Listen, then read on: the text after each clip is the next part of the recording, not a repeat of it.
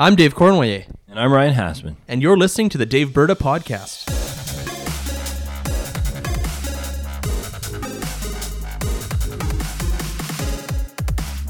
We're recording our sixth episode on Sunday, February 18th, 2018, after a brief hiatus because Ryan went down south to help make America great again.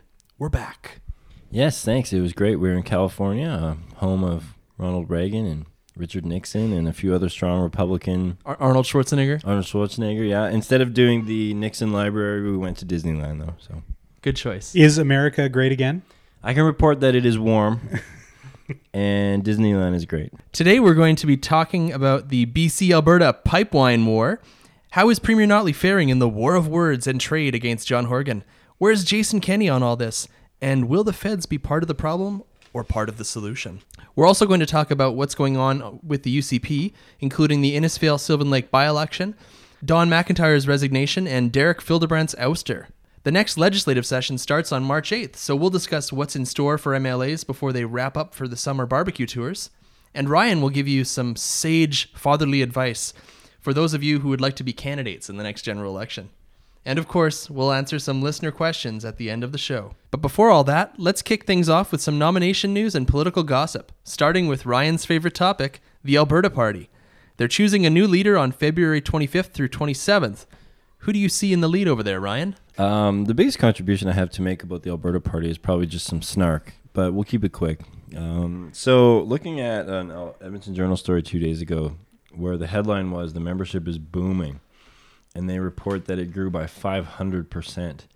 Oh, sounds impressive, doesn't it? Well, I did a quick count, and if you take St. Albert as a riding, and you add three other ridings Olds, Dids, Three Hills, Chestermere, Rocky View, Rimbey, Rocky Mountain House the UCP membership of those four ridings equals the Alberta Party membership of the whole province.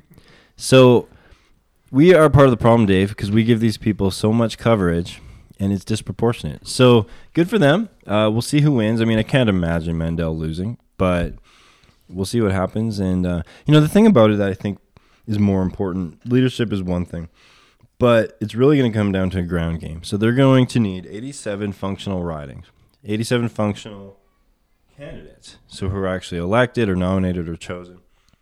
That's 87 places where they have to fundraise locally and they have to fundraise enough money to run a provincial campaign. So even if they're only trying to win some smaller amount of seats, which I don't think they're like, I think, sorry, let me try that again. Even assuming they're not going to tr- put all the resources everywhere, they have a huge obstacle to climb, which is translating. It's the same as it's always been translating from Twitter support to on the ground. So in my writing here on the association I sit on, we have people doing phone calls, we have people organizing events, we have people asking for contributions. Who's doing that in all these Alberta Party ridings, or who will do that? You know, I, I've been an Al, or I was an Alberta Party member when they first started, and I during a leadership race would have expected a lot more outreach. Like I, I'm not a member now; I, I never renewed it, but I'm sure I'm still on a list. I haven't heard Absolutely. a thing from them. So what's going on? Well, and lapsed members is the best list to phone when you're renewing. If someone has been a member before, they're far more likely to renew than some person who's never been a member at all. Yeah, I mean, I think what we're seeing is, uh, I mean, you know, I, th- I think the Alberta Party has had, I mean, a few years ago they had a big kind of push and a big growth in membership, and then it kind of died out, and now they're having this leadership race and a big growth, you know, a big growth in membership relative to them. Uh, and I think part of what, I mean, I, I, used to be a member of the Alberta Party too, and I haven't, you know, it's been a number of years. But I mean, I think in terms of, of reaching out to previous members, uh, I think there's been a turnover in the board, a turnover in their organizers, uh, and I think that they're not, they're trying to reach out to a different group of people. I think that uh, you know, especially under with someone like Stephen Mandel, who I assume who would be in the lead, I expect he's reaching out through a lot of his networks um, and a lot of former PC party networks that they're trying to trying to uh, trying to leverage. So, I mean, I, I, would I would be surprised if you know, honestly, I'd be surprised if Stephen Mandel didn't win. He's didn't win this leadership race. He's the most high pro, high profile candidate. Um, but you know, it, when you're talking about a small group of you know maybe six thousand members, what maybe half of them should actually show up to vote.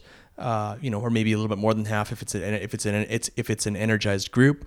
Uh, you know, weird things can happen. But um, someone like Stephen Mandel, I mean, he may seem a little long on the tooth, a little bit like he's passed before his or he's past his best before date. But I'm, I'm not going to underestimate him. He's a household name in Edmonton. He has a you know he has a, a, long political career. He has a strong organization on the ground, strong networks across the province.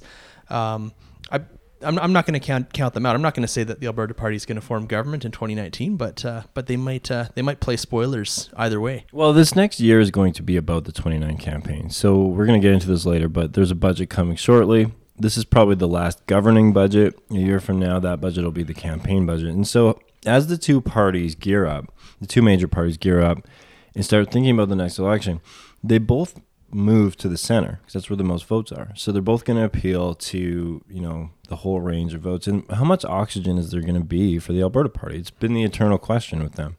Never mind the fact that the Liberal Party still exists and other parties as well. So I just don't see what oxygen they will end up with. If you hate Jason Kenney, you've got a better choice. If you want the pipelines and the economy and all the classic conservative issues, you've got a better choice. So I don't understand. You know, I don't see their path. Yeah, I mean, I think they're competing to be. Uh, I mean, they, they, talk about being centrists, being moderates, but really they're trying to be another another a, a, a, reinvented progressive conservative party. It's a smaller conservative op, conservative option. So I mean, I think that you know if you if you if you're if you're conservative but you're not comfortable with with Rachel Notley and the NDP and you're not comfortable with Jason Kenney and some of the social conservative baggage he brings along, then I think that's what they're trying that's where they're trying to position themselves are. I mean they really are just another conservative party, another brand of conservatism. I can't I can't see them bucking the trend of you campaign from the left or the right and you govern from the center. I just can't see someone effectively campaigning from the center and being able to energize voters. It's you know, ca- campaigns matter. Uh, I, I'm not going to count anybody out. Fair enough. Yeah, I have one rumor. The Innisfail Sylvan Lake nomination, which will have to be done now.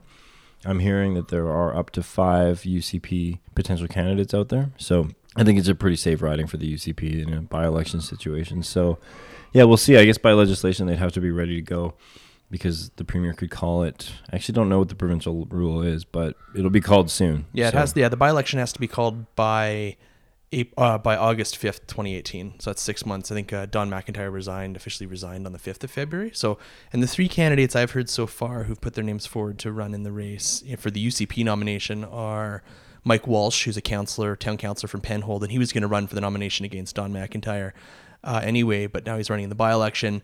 Uh, Devin Dreeshen, Dreeshen, who's the who's a former federal conservative staffer, and he's the son of the conservative MP for the area. And then, um, if I remember correctly, her name is Joan Barnes. She's a real estate agent and former town councilor from Sylvan Lake. So those are the three that I've heard so far. But I would, like Ryan said, I wouldn't be surprised if there's there are a few more candidates. It'll this is a strong rural central Alberta conservative riding. The UCP is going to win it. The you know the the the real race will be the uh, will be the UCP nomination. Um, it's highly unlikely that any other party is going to win it. Um, so yeah, the, the UCP race will be the more interesting one to watch, and it'll be interesting. But it'll be interesting to see if any if the other parties are able to uh, to get some interesting candidates as well. Yeah, and of course, this is all taking place in the context of 87 other nominations. So the party has said no nominations begin until May but they've also said they want them all wrapped up by the late fall. So, especially if it's August, by then, you know, this will be it'll be interesting to see how the party balances that, but there'll be many nominations happening at the same time. Mm-hmm. And this nomination, I mean, going into one of the topics we we we've uh, we were going to talk about today, uh, I might as well just go into go into that topic now.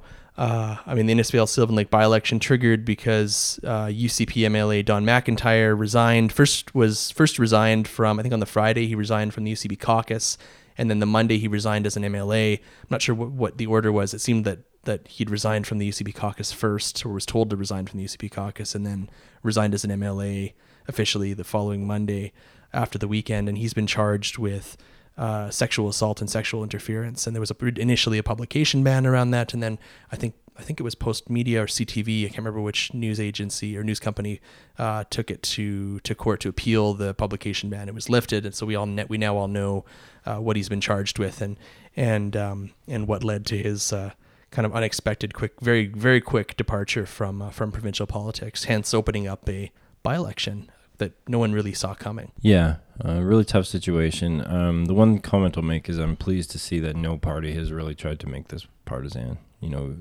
everyone had a sense when the publication ban was still in place, and then certainly after that this was something sort of outside of partisanship. And yeah, it's awful. Also in UCP caucus news, uh, Derek Fildebrandt is officially in exile from the United Conservative Party caucus. Jason Kenney putting out a statement uh, a few weeks ago stating that the former uh, former Wild Rose MLA, former UCP MLA, former official opposition finance critic would not be allowed to rejoin the UCP caucus after he was after he left or was ejected um, last year, uh, um, following a number of controversial incidents. And and his reaction was interesting in that it was or maybe not interesting or surprising for Derek Fildebrandt, but utterly defiant. Like it, it's like he didn't learn anything. Mm. And for a guy who, as a as a as a finance critic, as a member of the official opposition, carved out a niche for using defiance to his advantage, I feel like he demonstrated that he actually really does lack the savvy for politics. Like there was a way, I believe there was a way for him to find his way back into the fold, and he he just salted the earth. Well, he, he's a high octane performer. Like Derek had a unique talent. Probably, Is that why he was always buying fuel in, yeah. in jerry cans? yeah, pun intended. you know, we were talking about this a year ago. He gave a keynote speech to the Manning Center conference in Ottawa. I wasn't there, but I understand that it was tremendous, amazing. And then three weeks later, he was kicked out of caucus. So it's like there's two Derek Fildebrandts, and he's his own worst enemy. And I think the thing that he truly has not learned is any sort of sense of responsibility.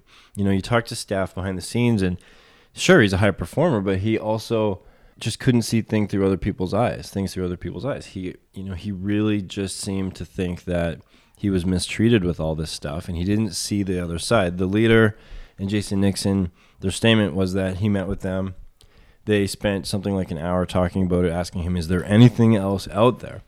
And that a couple weeks before that meeting, he had been charged with the poaching, I believe.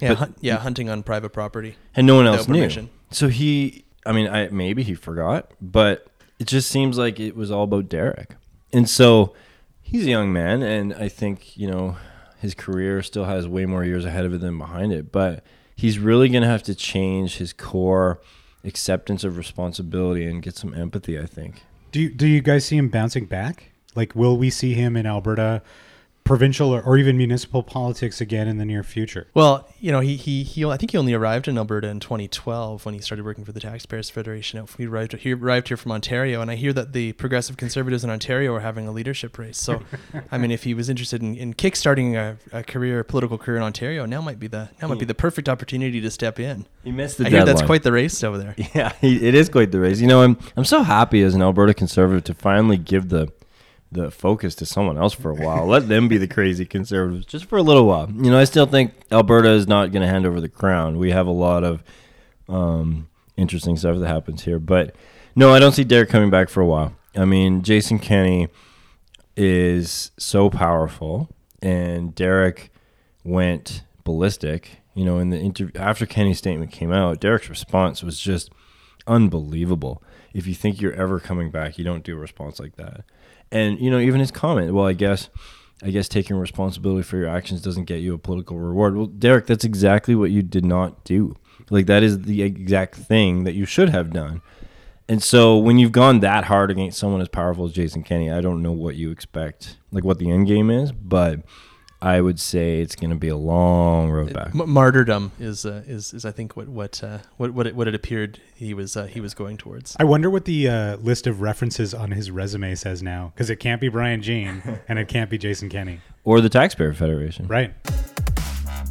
We are now entering week three of the ongoing trade war, uh, uh, pipeline war, pipeline war, boy, war, war boycott, wine boycott I don't between even, Alberta and British Columbia. What are we even fighting about anymore? Is it oil? What, um, what, what is it good for? Alberta war, hates, what is it good for? Alberta hates the whales. I think is basically uh, what it is. I, you know, I was in Victoria on Friday, and I went down to the harbor to look for the poop pipe, and I, I didn't really, but I was there, which just reminded me of how aggravating this is. You I don't think it's actually in the harbor. I think it's out to the out like closer to the sea. I thought you were talking about a street performer.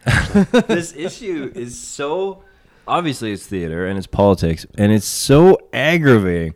And Dave, I actually and Adam, I actually think this is trade war two because right before Trade War One, we had the license plate thing on the Eastern Front. So Yeah. So we were fighting a war on two fronts. Yeah, but but now we're allies with Saskatchewan, right, and and uh, Alberta has has always been at war with British Columbia and has always been allies with Saskatchewan. Now, Well, if you think about it, we probably have a little more in common with our eastern ally, but um, you know, you can't win a two two front war, and so I guess Notley's happy to be friends with the Saskatchewan party to our east and at war with the NDP to our west. Is that I don't understand. yeah, now I'm really confused. yeah, yeah. So so the I mean we were talking about this earlier off off mic, and and and I think it's important to point out that that since I think on it was January 29th, uh, BC Environment and Climate Change Minister George Heyman announced, I'll, I'll read it here, uh, announced uh, rules to limit the in, limit the increase of diluted bitumen transport until the behavior of spilled bitumen can be understood and there is certainty regarding the ability to adequately mitigate spills.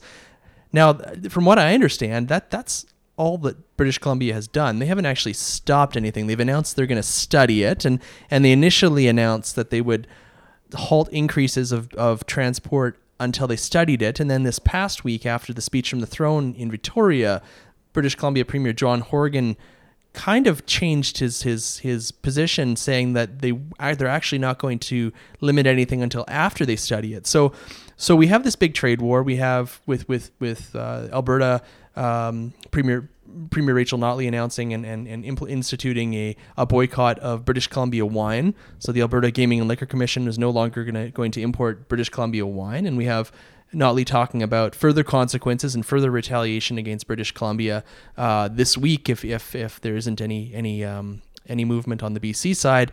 Uh, but really, we've had British Columbia basically just release a statement uh, and and they haven't actually stopped bitumen transport. We, we have this week the, the BC government announced that they were going to I think they're going to be an intervener uh, or support the city of, of Burnaby in their lawsuit against the National Energy Board. I'm rolling my eyes. So I, I, I think I mean going back to to what what really is, is kind of cementing BC's opposition to this in terms of their government is the the agreement between uh, between John Horgan's NDP and Andrew Weaver's Green Party that the BC government they, there's a minority government situation and the NDP are governing with the the support of three Green Party MLAs in BC. Uh, and part of their kind of part of their governing deal for the Greens to support the NDP was that the government would use all the tools in its toolbox to oppose. I think it actually said all the tools in its toolbox to oppose kin- the Kinder Morgan Trans Mountain Just like pipeline expansion. founding- just like the founding fathers wrote it up. Wrote it up. Yeah, toolbox. so so if I mean it seems like the the BC government is like finding kind of crazier and crazier tools to use. Um, at what point are they going to run out of tools in their toolbox? So, number one, the reason why nothing has happened is because there is no mechanism. The mayor of Burnaby and the premier of BC does not have any actual legal tool to stop this. But what we're missing is this is a disproportionate fight. This is more like guerrilla warfare. One side doesn't have to have an actual mechanism, they're just looking to impact market confidence. Their goal is for Kinder Morgan and for TransCanada and all the other pipeline companies to decide, you know what, forget this. It's not worth it. It's not worth the risk. So what they're introducing is uh, uncertainty and risk into the calculations. So they don't have to have an actual tool. They just stand on the soapbox and wait it out. And these companies are thinking, well, if the government doesn't have our back, and no one really thinks at the end of the day Trudeau is going to pay a political price for this. He's looking at the seat count in BC versus Alberta. He's looking at the situation. I mean, his response has been, well, it varies depending on where he's responding, but tepid at best. And I, I don't think it's going to get built because on one side you have a private company looking to make an investment. On the other side you have popular opinion, which is really hard to fight. Yeah, that, that, that that's what we call democracy, though. You know, we, we have a, we have a have a. Uh, I mean, I'll, I'll, I'll, I'll take on two points. Well, two points or three points there. Um, I mean, first of all, this is this is the pipeline. Al- Albertans are convinced that we need it for our economy. British Columbia, a huge chunk of British Columbia. It's not all British Columbians because support for, for the pipeline is split in BC, but a, a significant amount of British Columbians are convinced that they don't need it. And, and I'm not really sure the BC econ- economy actually needs this pipeline more than Alberta does. And third, you know, we have a uh, or they have a government in BC supported by another party, uh, uh, you know, um, uh, the NDP supported by the Green Party, who were both elected on the platform of oppose, opposing Kinder, the Kinder Morgan pipeline. So I'm not really surprised to see the BC government opposing it as strongly as they are, because that's you know we have yes, there's we have you know there, there's the National Energy Board and there's these these processes that have been created to take the politics out of it. But I don't know. It, sometimes you just can't take the politics out of these issues, and there's there's real opposition to the pipeline in BC, and we have a government in BC that is that is reflecting the will of a significant amount of their population. Like when you play the movie through for this, and the Alberta NDP, let's say, failed to get this done. So let's say we have a change in government. Then at the federal level, we have a change in government and Andrew Scheer's conservatives come into power. Doesn't that kind of screw over BC in an even worse way? Like if if they don't it's weird. Like I know I know they don't they don't need this, they don't want it, but if they don't concede it, it could be much worse for them with a less favorable government from Well, the from BC's perspective. Our whole federation is built on a, an agreement around powers that the federal government determines interprovincial trade, external trade, and the provinces develop the resources. So the thing about BC, and I've made this point on Twitter more than once, is they may not like bitumen, but the whole point is every province has a different type of resource. Quebec has hydro. We don't have the same sort of things, but we have this gift of oil. So if we decide that one province doesn't have to agree on a particular natural resource, one day that's going to come back and bite them. BC's biggest exports among them are mining and forestry.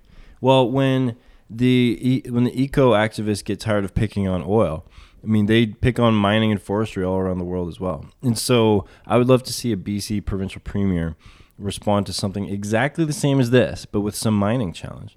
And that's why I get so frustrated with this because this is no way to run a federation. It- Sometimes I think we have a dysfunctional federation. The best federation is still the one from Star Trek. Yes, the United Federation of Planets. Well, and it's a hard. They, they have their issues too. But- the but- Vulcan pipeline was very controversial. But you know what? They're they're not dealing with scarcity. Some said it was illogical. They're not right. Gene Roddenberry has written scarcity out of the equation, although in the later series he realized that that's not a thing. Yeah. Scarcity is universal. I think there are a bunch of Ferengis in BC, but so the point is we have a process. It's objective, it's neutral, it looks at societal impact. The other thing that happened, I think, while I was away, was the Trudeau government re- revealed that because this NEB and its reliance on actual science is so uncomfortable for the Trudeau government, they're going to replace it with something far more amenable to their vision, which is, you know, basically saying we're not going to develop natural resources. We're not going to develop oil, certainly. Like if they get their way on this. And it's just so frustrating because we have a province on the East Coast that fished the Grand Banks into the ground. We have a province in BC which has huge mining with all sorts of nasty Tailing ponds. tailing ponds and like every no province has a pretty picture, but we look at it as a whole as a net impact. We say, okay, how do we mitigate this? And I'm all for the strongest economic, sorry, environmental regulations in the world. No Albertan wants to risk the coast and make the whales sick. But look at this since Exxon Valdez, how many spills have there been on the West Coast? Zero. How many shipments of oil come into the West Coast every day? Lots, because they use double line hauls. The Port of Montreal has oil coming in every single day. So when John Horgan, because all politics is local, when he says, well, we just don't trust that nasty bitumen, he's being so irresponsible because he's bringing in this uncertainty, this regional dispute that doesn't need to be there. Like we all know there's risks with oil. Look at Lac Mégantic. So if you don't have a pipeline, are we going to rely on trains?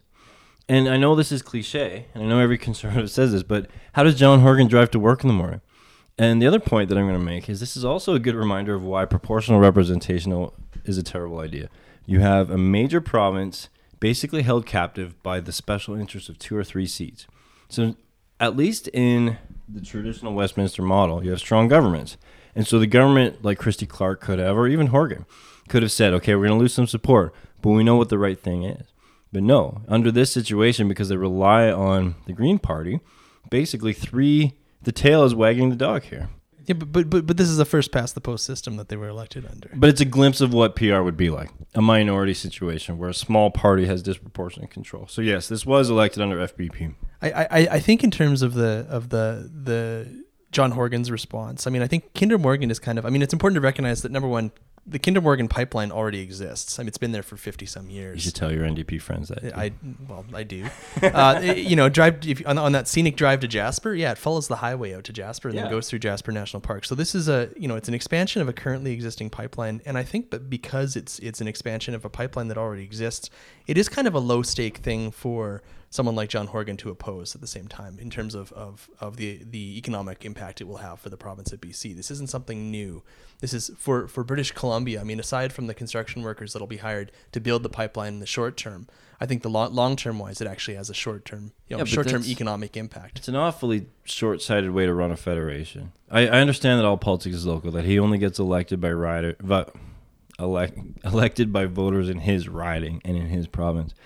But if every province thought that way, we wouldn't get anything done. How, do- how do you guys think that Premier Notley has done through this whole thing? Uh, one of the things that I've noted that I think is really interesting is her tweeting messages from BC citizens saying that they support Alberta's position, which I think is kind of an interesting communications tactic. But how do you think she's handled it? I, I, I'm surprised she hasn't like hit the road to, to Golden and Kamloops and Revelstoke already, and uh, and started holding uh, pro pipeline town halls in uh, in British in the interior already. Places that That are in our time zone. Yeah, that might be. Well, I think Peace River's in our time zone. I don't know. Where, I don't know exactly where the uh, where the boundary is. Golden is Golden is. Oh, okay. Somewhere. It's in the interior. Yeah, yeah. I mean, I think I think Notley. I mean, she's draped herself in the Alberta flag. She is the she is the the definitely the the leader of this province and the leader of the, the pipeline fight. The leader of this province in in uh, in this uh, the, on this issue with the with the, the trade war with BC. I mean, I think you kind of see a little bit of. Uh, um, and I, I imagine it's probably intentional, but kind of hark, harkening back to uh, to Peter Lougheed when with the uh, the pipeline or the, the oil wars with uh, with Ottawa and, and Pierre Trudeau back in the in the seventies and eighties. It's like these roles are written in and the actors change, yeah, but the rules are predetermined. Yeah, so I think this looks good. I mean, you have, I mean, what I think is really interesting is you have, uh, you know, you have Notley uh, uh, fighting for the pipeline. You have support lining up behind her, her lining up with the support of chambers of commerce, business associations, corporations, big uh, trades unions, the United Steelworkers, uh, United Food and Commercial Workers, I believe, also put out a statement in, in, in support of uh, of the pipeline. So you're seeing a pretty broad coalition of uh, of pro pipeline voices from Alberta, um, and I expect on the other uh, on the other side of the Rockies, uh, we're probably seeing a, a, a similar coalition kind of digging their heels in on the other side. But I mean, I think for Alberta, I think it look I think it looks really good on Notley, and and I think she's I mean, as as has been said in, in a number of articles over the past couple weeks, you know, three years in, I think she's really caught her stride on this particular issue. So I'll give her credit. I like I like this version of Rachel Notley's NDP government the most um, because it sounds most like the parties that I support. But my my comment would be, what is this costing her internally? So it's kind of the opposite of the argument I just made with you about John Horgan. You know, she may do this. She may be playing the role, the proper role of an Alberta premier, looking at the big picture, looking at the actual science and the balance of impact versus um, benefit. But how does this playing with her internal supporters and her core? We saw last week or two weeks ago she had to announce that she's not participating in the NDP federal convention. So what's her end game?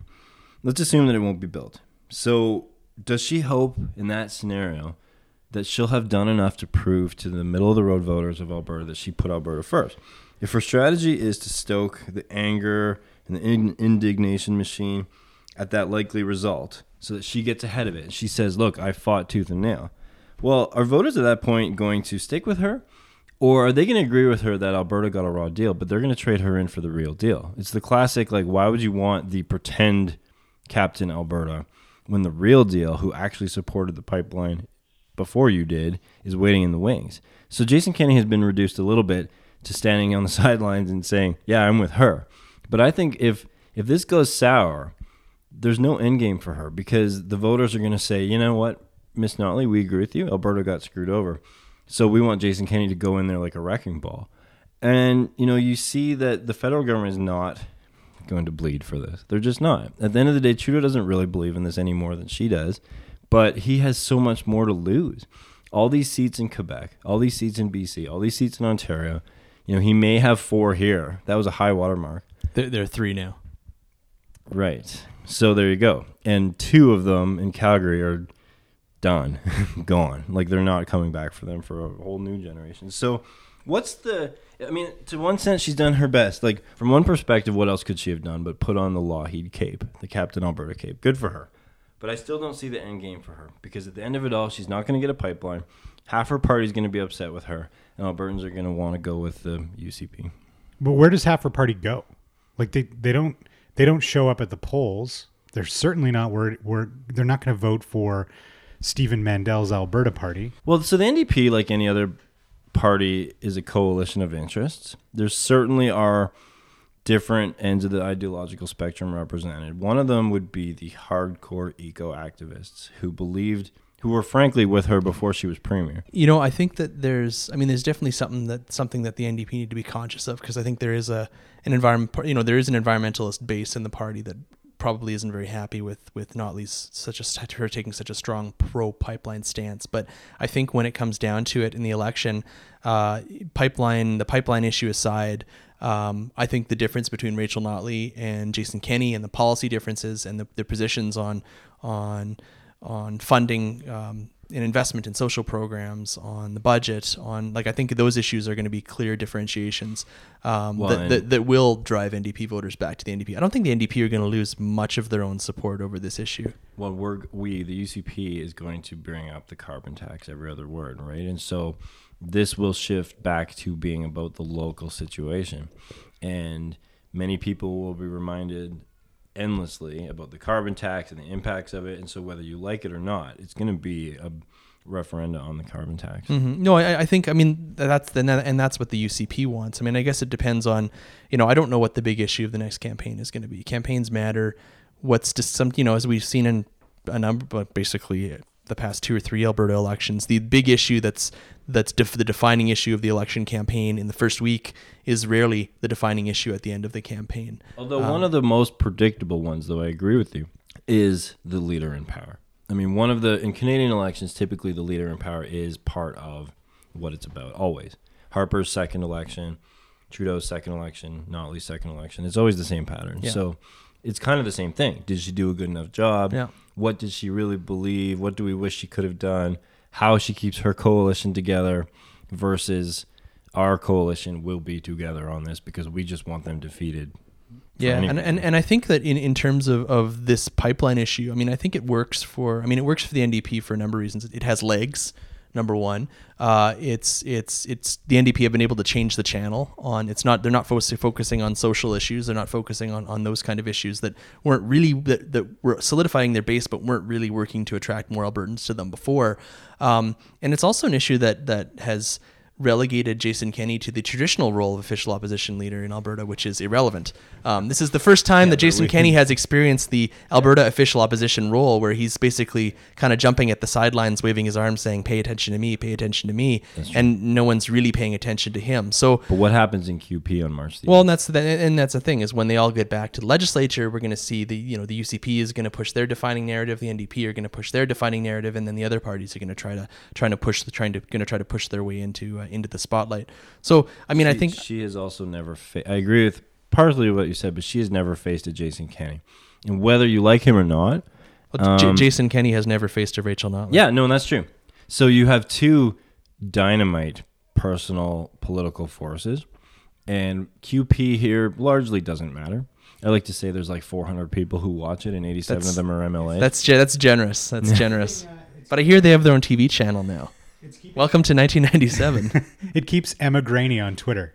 yes. That's what that's what question period does. So it will be interesting because historically, when Kevin Taft was playing that role, when others were playing that role, they also didn't have like a 180,000 member, sorry, I should know the real number, a more than 100,000 member party behind them surging in every poll consistently for five years. Like there's never, this is not comparable to other opposition leaders. But I do agree with you that he's never faced anyone like her either. Because in, in government, we had, we, I guess I'm partisan. When in government, Jason Kenney faced Stéphane Dion, Michael Ignatieff, and then Trudeau near the end. But you know, we he really never faced someone as dynamic and and potent as her, and she's put on the Captain Alberta flag cape. Are you thinking about running for politics? Three-time candidate Ryan Hastman has some advice for you. Yeah, thanks, Dave. So this is a regular segment that we previewed last episode, and it's something that I want to do, we want to do to contribute to our audience and just provide some experiences and some tips and also just some stories from the from the trenches of what it's like to run and hopefully we'll have some other people on other than just me who have been through it. And so, yeah, I'm looking forward to this. Um, we're going to get into some questions, but I guess today, because this is really only the second one, I need to start with the really foundational piece, which is first things first, why? Why do you want to run? It's a Good question. it's an easy yeah there's lots of sarcastic answers it's an easy question but it's also the hardest question if you recall and we love West Wing references there's a scene in the late series when toby is talking to josh about the type of person that runs for president He's not presidential material? Why? Why? Because he left. He left Congress. He left Washington to go home and do small, important work. You had to haul him by the hair out of the family bed. Did you never stop to wonder if that was a good choice? He stepped up. When presented with the opportunity. Man in that job shouldn't have to be presented with anything. It's for someone who grabs it and holds on to it. For someone who, who, who thinks the gods have conspired to bring him to this place, that destiny demands of him this service. You don't have that kind of drive, that hubris? How in the hell are you going to make the kind of decisions that stump every other person in this country? How in the hell are you going to hold that kind of power in your hands? You don't know he's not that man. You don't know that he is. that was a little bit melodramatic we're not talking about people running to be the president of the united states but the question is you know why do you want to run? A, another reference to a ted talk and maybe i'll tweet out the link and there's a book by simon sinek. It's called start with why. And i think that's really important. I understand how not all candidates because i think stephen harper was not like this at all but i understand the typical candidate's mindset our need for affirmation for validation. We like people. We like having influence. We like being in the buzz in the center of attention in the center of action but i can tell you from personal experience that that is not a reason to run for office or at least it's not sufficient so there's two things that you have to figure out the internal and the external so in my opinion here are some good reasons why you should not run for either provincial or federal or even municipal office you shouldn't run because it's a great job it's a good gig the salary is the good. paycheck. yeah you should a- not You That's should- what I would have done. yeah I need a new job. because you pay for that paycheck It's a long ass job interview too. Well, and um, you have 100,000 bosses, or 48,000 in a provincial scene. You should not run because of power or prestige or the access to media and things like that. Those those things can be for some people the worst part and for some people the best part. But that's not actually what running or serving really is about. So just to dispel some of the myths of this, um, some of the costs to running, and you know this is a bit of a cliche, but there really is even for someone who couldn't be more extroverted like me, there's an emotional cost, certainly financial. There's a cost to your career, to your personal relationships, and to your family. I actually wanted to ask you, Ryan, what was it that compelled you to stand as a candidate? Partly, I ran for good reasons, and partly I hadn't totally thought it through at first, but it was part of the process of going through the candidate nomination where you have to. You go visit a thousand party members' kitchen tables, and they ask you that, and you have to think it through in a hurry, right? And so the reason was I really believed I had something to contribute, a combination of skills, experience, enthusiasm. I, you have to think that you're part of the solution. You know, you have to think that you would make a difference, because you- if you don't, it's there's way easier paths in life. Do you do you start like I always wonder if it's like being that individual who is mad as hell about an issue and that's what drives them and then they sort of flesh out the rest of whatever policies they want to affect. Well, for some people, yeah. I mean, some people get into it because of a particular policy or a topic or an issue. And that is a very compelling way to power your drive. You know, if there's something in particular that you care about, say you're a pro life activist or you're a pipeline opposition activist or whatever, that would be a good way. Because when things get tough, when you're tired, when you don't want to do it anymore, you could tap into that. I didn't really have that. You you knew you enjoyed politics and you you wanted to contribute as as a candidate. Yeah, that's right. The question is, um, and they actually talk about it in the West Wing in a different clip. You know, the question: Why do you want to be president? It's a bit dramatic, But it applies to why do you want to be a town councilor? Why do you want to be on the school board? If you don't have a good answer, the very first voter you meet who asks you that is going to decide that you're not worth their vote. So you need to work this out. It seems like an easy question, but it's not. And you need to sort of have it on two levels internally what drives you, what motivates you to get up in the morning, and then also the words like what do you actually say. When you meet a thousand people in three months, you're going to need to kind of rely on some conversational building blocks, I like to say. So things that you use again and again that are genuine, they're from your heart, but you don't have to rethink it every time. So your elevator pitch, basically. Like, Yeah, your you know, elevator I'm running because my kids, or Right. you know, the future, or Yeah. you know, yeah, okay.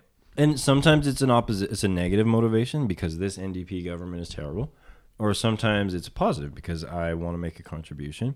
It depends on the type of pitch you're making. And you know, the most important thing is not what would please your political consultant or your riding association president, but what would actually give you internal energy. Because you run on adrenaline for the first little while, but then you hit the wall and it's hard. So the questions that you need to ask yourself why me? Why now? Why this instead of something else? And what is it that you bring? So if you're just a political hack and you just love it and you would run for anything, you'd run for MP, you'd run for MLA, you'd run for the city, whatever's open. I'm not saying you shouldn't run, but you better have a better answer than, well, this is available now. I think of Patrick Brown. He was a person who was involved in student politics. And then he ran, he was part of the Harris government. And then he ran federally.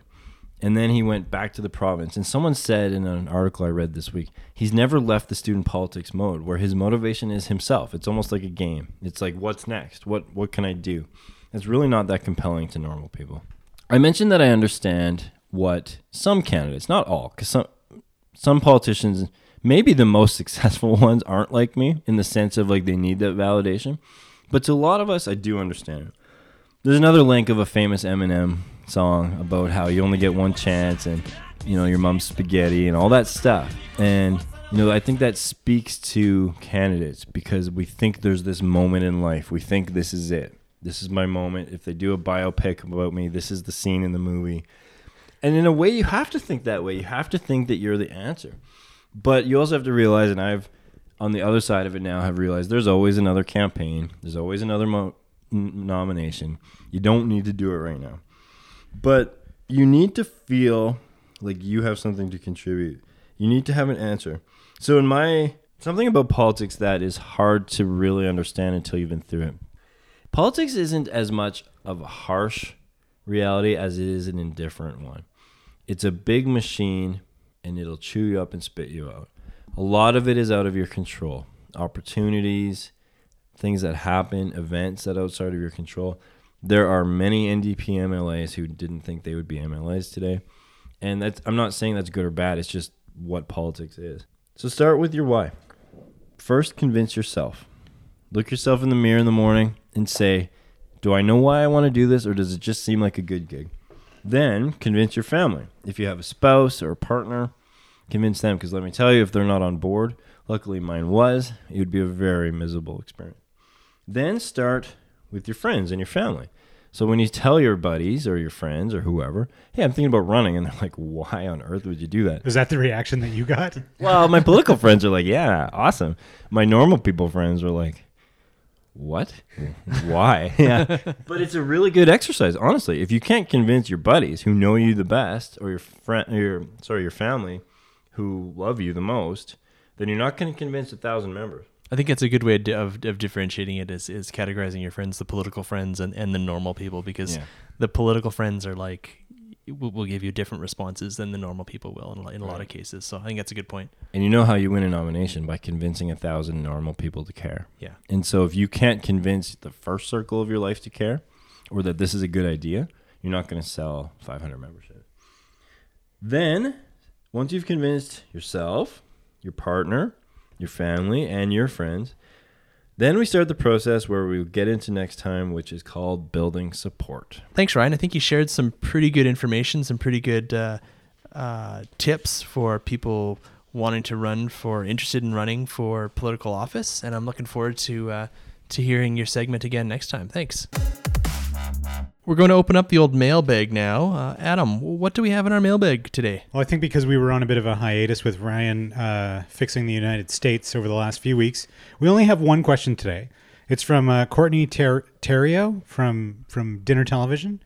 He wants to know: um, Has peak Ontario politics topped peak Alberta politics? And, and I think I think Courtney is referring to the Ontario PC party leadership, where Patrick Brown resigned and then said he didn't resign, and then rejoined the leadership race, which now includes On the day that the caucus kicked him out. Yeah, he's been kicked out. That's Uh, impressive. it's kind of a of a of a of a of a hat tip to Lyle Oberg, uh, being kicked out of your caucus and then running for the leadership. Um, for those of you who who remember Alberta politics in the mid two thousands. You know how many crazy things have happened between that event and today? Lots. Oh, in Alberta politics? oh yeah, no, no. I think I I I really think that Alberta politics really went stopped being boring and went really sideways when. When Ralph Klein lost the leadership review in about Yep. 2005, In and fact, then, and then that- things totally just went weird. Even that particular result, I was there at that AGM, and they didn't release it. It was late. It was like midnight, and everyone's thinking, "What's going on?"